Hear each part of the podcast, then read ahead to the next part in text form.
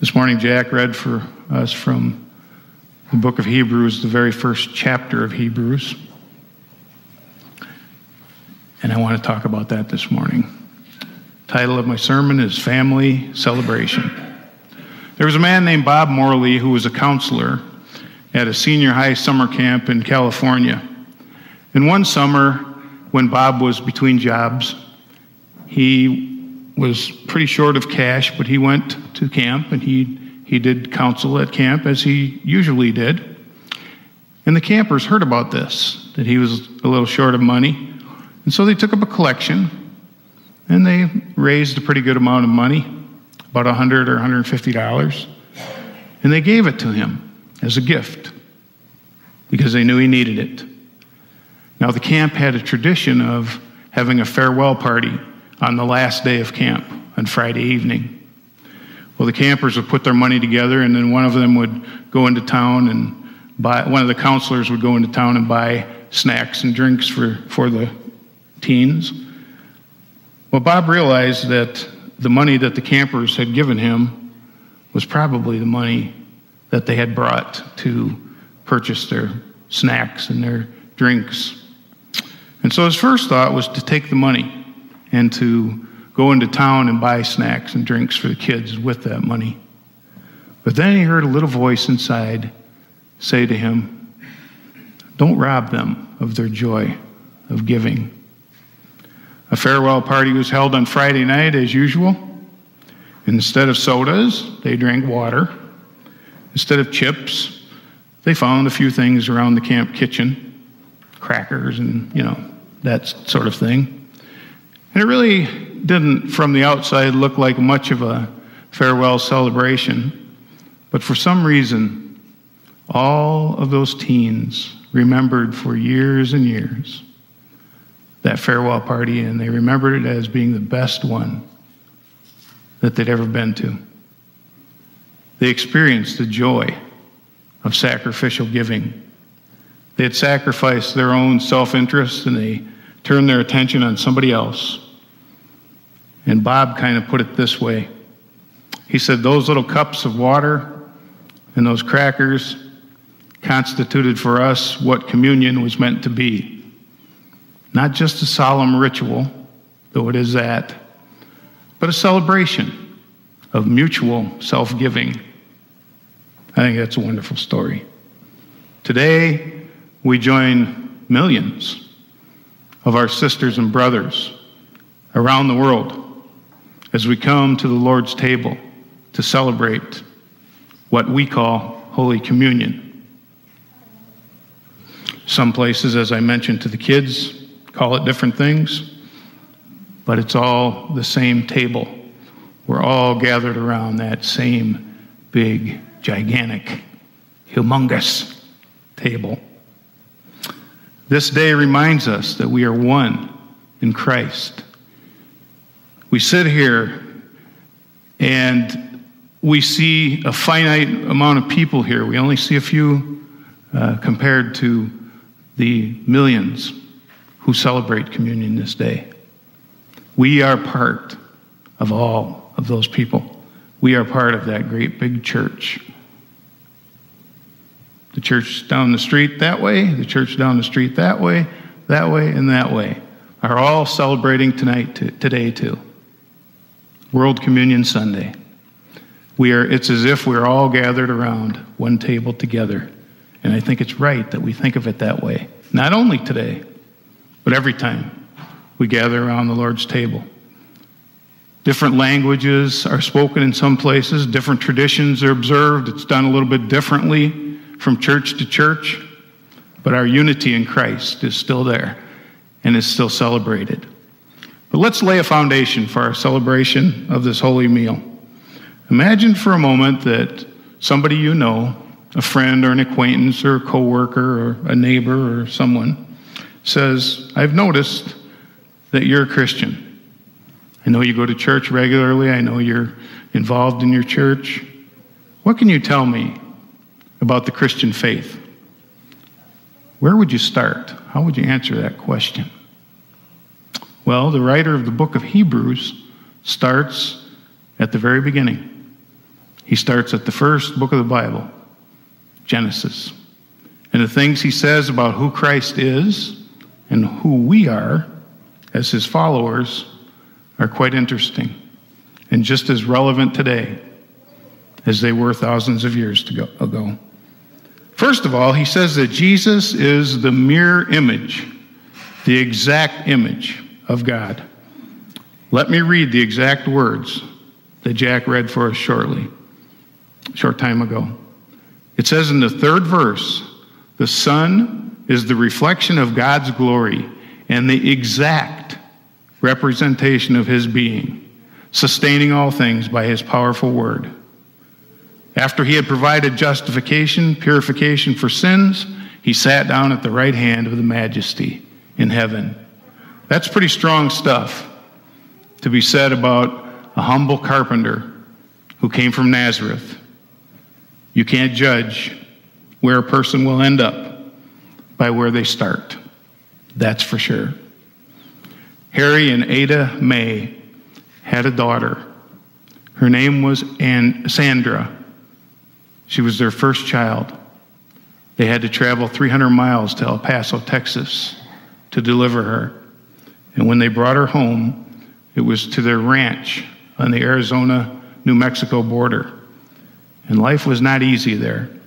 They lived in a little adobe house with no running water, no electricity. There was no school within driving distance. So mom had to do what she could do.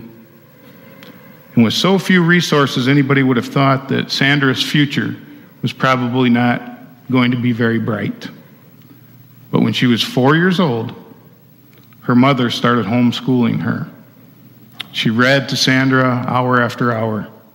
Later, she was sent to the best boarding schools that they could afford because they wanted her to go on to college. Like all good parents, wanted her to do better than they had done. Her father, Harry, had been accepted as a young man to Stanford University, but was unable to go because his father passed away when he was just about ready to leave for school, and he had to stay back and he had to take over the ranch, so he never made it to college. So he was determined that his daughter would. But Sandra did go to Stanford. Then she went on to law school. Her name may sound familiar to you. Sandra Day O'Connor, who was the first woman Supreme Court judge in the United States. You can't judge a person by their beginnings. When Jesus was born in Bethlehem of Judea, he wasn't born to wealthy parents. He received no special education, but he grew up to change the entire relationship between God and us. As the writers of the New Testament look back on the effect that Jesus had on everybody who met him, as they reflected on his resurrection and his ascension into glory, they knew that he was no ordinary man. Who was Jesus? He was the very Son of God. Or, in the words of the, of the writer of Hebrews, he was the reflection of God's glory in the exact mirror image of his being. That might be a little hard for us to wrap our minds around and to understand. After all, we are a society who has taken God and moved him to the sidelines. Is it too much to ask us to take a leap of faith that our scripture asks us to and to call Jesus God? Maybe so. But as the writer C.S. Lewis wrote a long time ago, we must make a decision. He says either Jesus is who he says he is, or he is a liar. And the writers of the New Testament are liars. Because their story is that when you have seen Jesus, you have seen God. There's an interesting story about Queen Elizabeth II.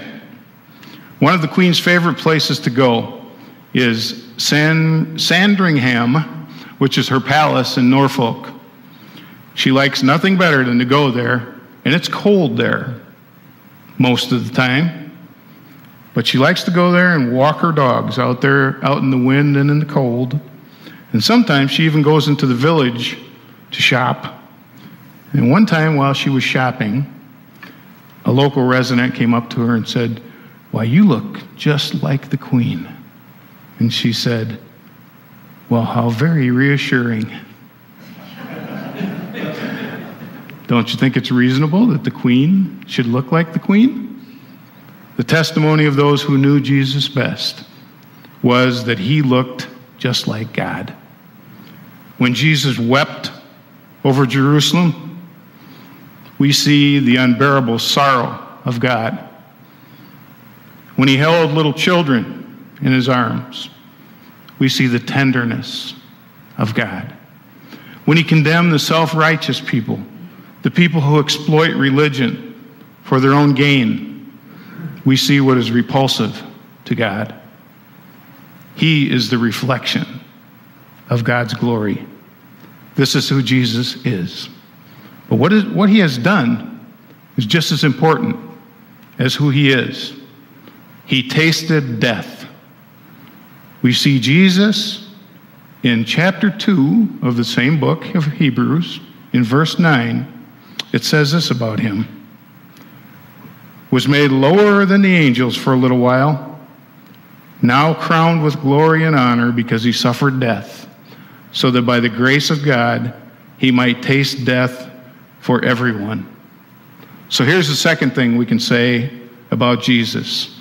Not only is he the reflection of God, but he tasted death for you, for me. By the time she was 30 years old, Dr. Nancy Wexler was the head of the Commission for the Control of Huntington's Disease. She conducted a research project in remote villages in Venezuela. And one family in that area had the highest rate of Huntington's disease in the world. In 1981, her team began doing psychological assessments of villagers who had Huntington's. They developed an extensive family tree and they traced the, the, disease down to one woman who lived in the early 1800s. And they hoped that this would lead them to eventually find the Huntington's gene itself so that they could have a treatment and a vaccination for it. But after a few of the villagers had donated blood and skin biopsies, suddenly the project came to a halt. The villagers were afraid about giving blood. They were afraid about giving skin biopsies because they'd never done that before. And here were these strangers from the United States coming and taking their blood and walking off with it. Nothing could reassure them that no harm would come to them. Even when Wexler explained that her own mother had Huntington's disease and that she was, in a way, one of them, they still didn't believe her and didn't trust her. Finally, one of the nurses who was on that research team grabbed Wexler by the arm and pointed to a tiny little mark that was on her arm. It was a biopsy scar that was left by the little piece of skin that was removed for analysis. And the nurse said, See this? See? She has the mark. This just proves that she really is part of the family. The villagers then understood. They had something in common. They began to cooperate, and the research went forward. The testimony of the New Testament is that Jesus Christ, who was the reflection of God's glory, emptied himself and became like us, a part of the human family. Not only that, but he tasted death for us.